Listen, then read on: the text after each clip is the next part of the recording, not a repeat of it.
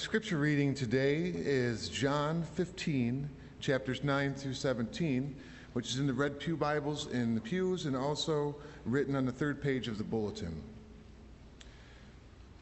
As the Father has loved me, so have I loved you. Abide in my love. If you keep my commandments, you will abide in my love, just as I have kept my Father's commandments and abide in his love. I have said these things to you so that my joy may be in you, and that your joy may be complete. This is my commandment, that you love one another as I have loved you. No one has greater love than this, to lay down one's life for one's friends. You are my friends if you do what I command you. I do not call you servants any longer, because the servant does not know what his master is doing. But I have called you friends, because I have known to made known to everyone everything that I have heard from my Father. You did not choose me, but I chose you, and I appointed you to go and bear fruit, fruit that will last, so that the Father will give you whatever you ask him in my name. I am giving you these commandments so that you may love one another. The word of God for the people of God. Thanks be to God.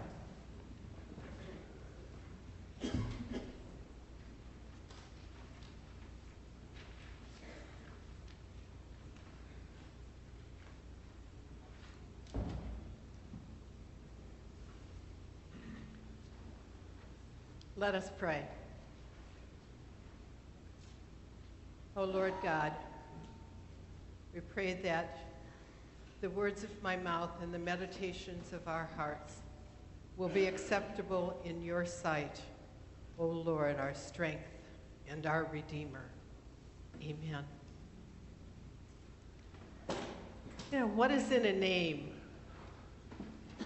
We have nine grandchildren, and three of them came to us when they were older, when my son remarried, and so three of our grandchildren are step grandchildren. Now, our Harton grandchildren, as opposed to our heart grandchildren, have always called me Grandma. Sometimes Grammy, but mostly Grandma. Our Hart grandchildren had called their grandma, their mother's mother, Nana Sue. So they were going to call me Nana Pat. But the little one, who was about two at that time, wanted nothing to do with that. Her cousins, her new cousins, all called me Grandma, and she was not to be calling me anything but Grandma as well. What is in a name? There are many things that, that we might be called through our lives. But I'd like to talk today about the most important thing that we can be called, and that is friend. A couple weeks ago, Amy's sermon was the last of the question sermons. And the question she uh, addressed was Jesus' question Who do you say I am? Well, today we're going to flip that question a bit and look at who Jesus says you are, we are. In our scripture today, said, I no longer call you servants because a servant does not know his master's business. Instead, I have called you friends, for everything I learned from my Father I have made known to you no longer servants, but friends. I love that title, friend. Jesus tells his disciples that they'll no longer be considered servants, but they're given the standing of friends. In ancient times, a rabbi or teacher would have followers, and those followers were considered servants. And that was the relationship, master and servant. But through those years, those three years, that the disciples and the followers of Jesus were with him. That relationship changed as he shared with them his Father, his Father's love, and he demonstrated to them what it meant to love, truly love someone else. And so he is changing the relationship he has with those disciples. No longer are they servants, but they are friends. Friends of God, friends of Jesus. Israel Houghton has a song, Friend of God. Who am I that you are mindful of me? that you hear me when I call. Is it true you're thinking of me? How you love me? It's amazing. I am a friend of God. I am a friend of God. I am a friend of God. He calls me friend. God Almighty, Lord of glory, you have called me friend. And isn't that a wonderful thought? that he calls not only his disciples friends, but he calls us friends. But what is a friend? I'd like you to think for a minute about who are your friends, your dearest friends. Perhaps someone that you grew up with. Perhaps someone that you met later who are those special people in your life that are such dear friends to you? What is a friend? Some people, or some possible definitions, are a friend is one who multiplies joys, divides grief, and whose honesty is inviolable. A friend is one who understands our silence. A friend is a volume of sympathy bound in cloth.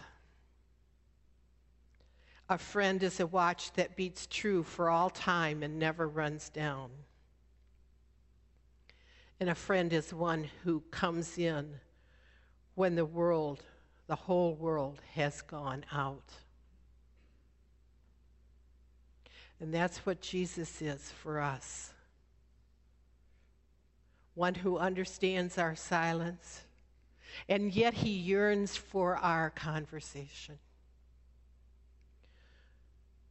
One who multiplies our joys and divides our grief and understands our grief because he walked among us. And one whose honesty is without question. The love of Jesus is stronger than any pain you may experience.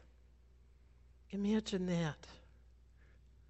His love is stronger than anything you have to endure.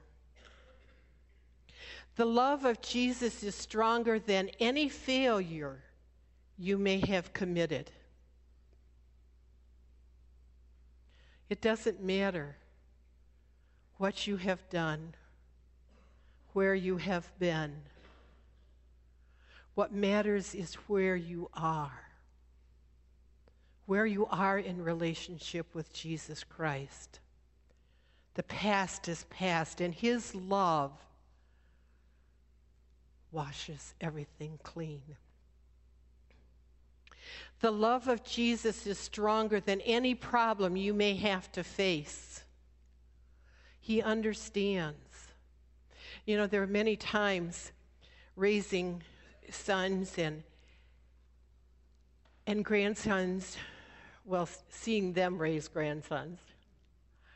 It's hard to sometimes let go when you see their pain and you want to fix it. And yet there's so many things that that we can't fix. But we can take them to the Lord and through our prayers, allow God to work in the situation. One of our sons went through a very difficult marriage. And to see the pain that he was in was so difficult. I always felt like I should buy stock in Kleenex Corporation. And yet, I had to remember that he was God's before he was mine. And the love of Jesus was stronger than any problem he might have and any pain that we might experience for him. And the love of Jesus is stronger than any fault we may have. Have you ever experienced a time when it's like, oh, why am I this way? Why do I do this? Why do I do that? Oh,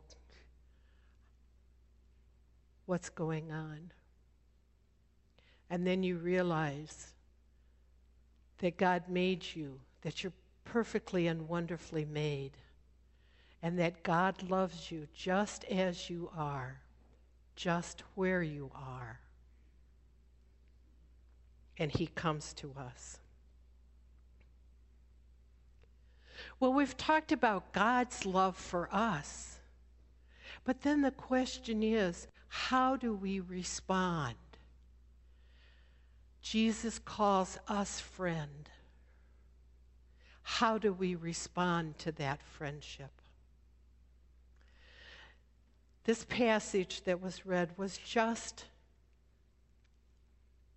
just before the garden of Gethsemane just before Jesus was arrested.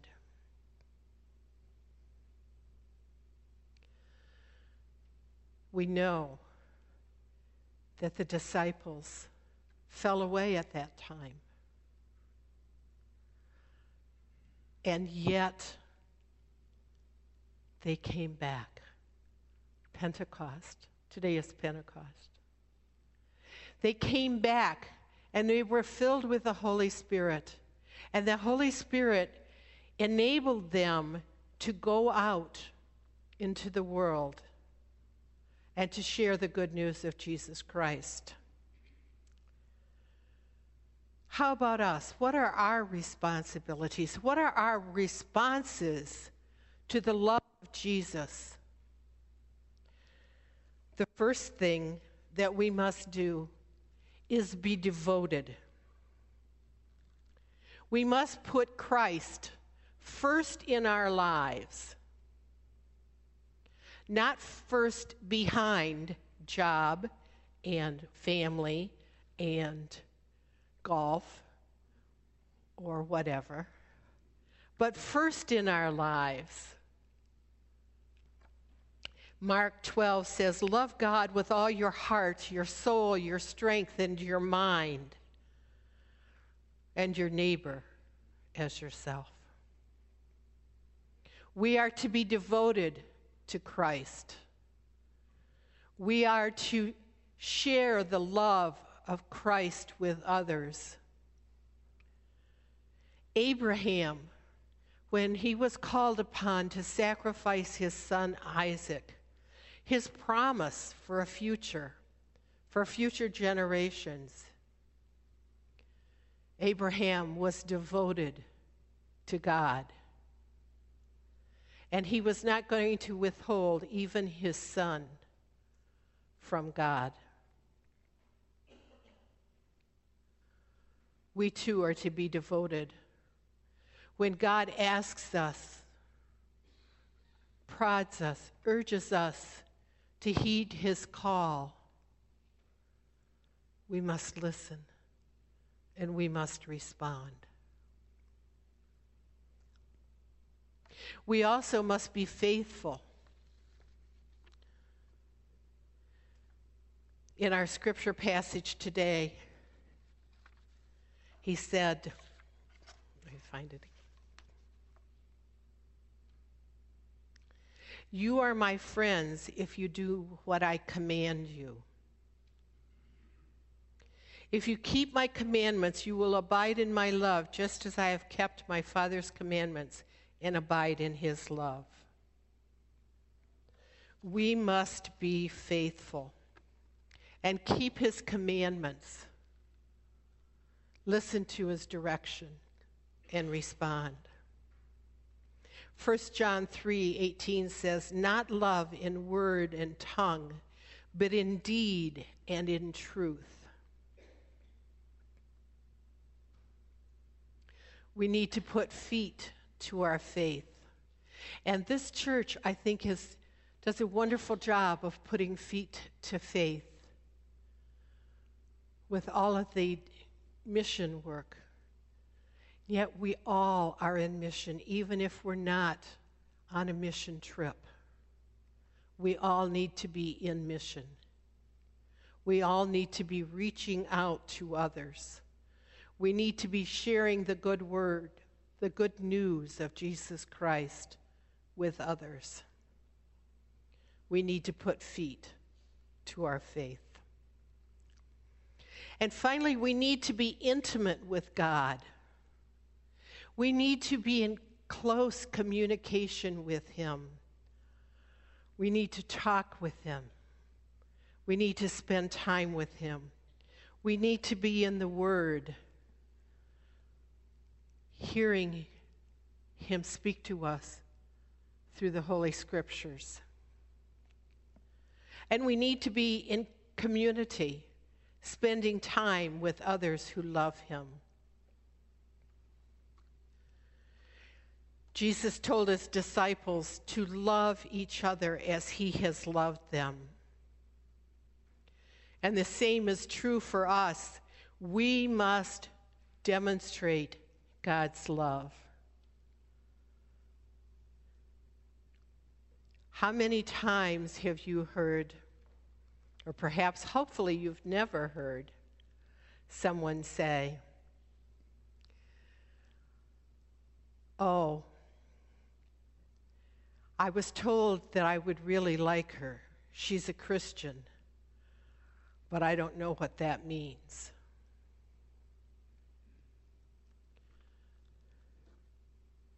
Or when someone says,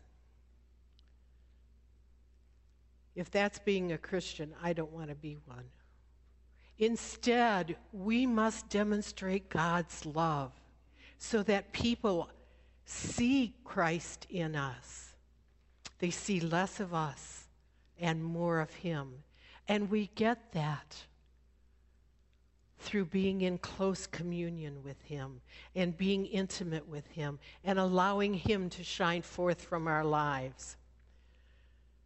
And we get that through loving as Christ loved. Christ told us to go and bear fruit, fruit that will last. And we do that, as I said, by sharing His love. So, what does all this look like? It looks like missions, as I said. It looks like sharing your faith. It looks like inviting others to worship and to things in the church. It means reaching out to others, not to preach at them, but to encourage them in their struggles, to walk alongside of them, to be present in their pain, to multiply their joys and divide their sorrows, to walk alongside. Each of us has the opportunity to respond when God calls our name. How will you respond when He calls you friend? Because He does. He loves each and every one of you so much that He was willing to face that cross with purpose that he was willing to come to earth from heaven, knowing what would happen, and that he would die for us so that we might be a friend of God.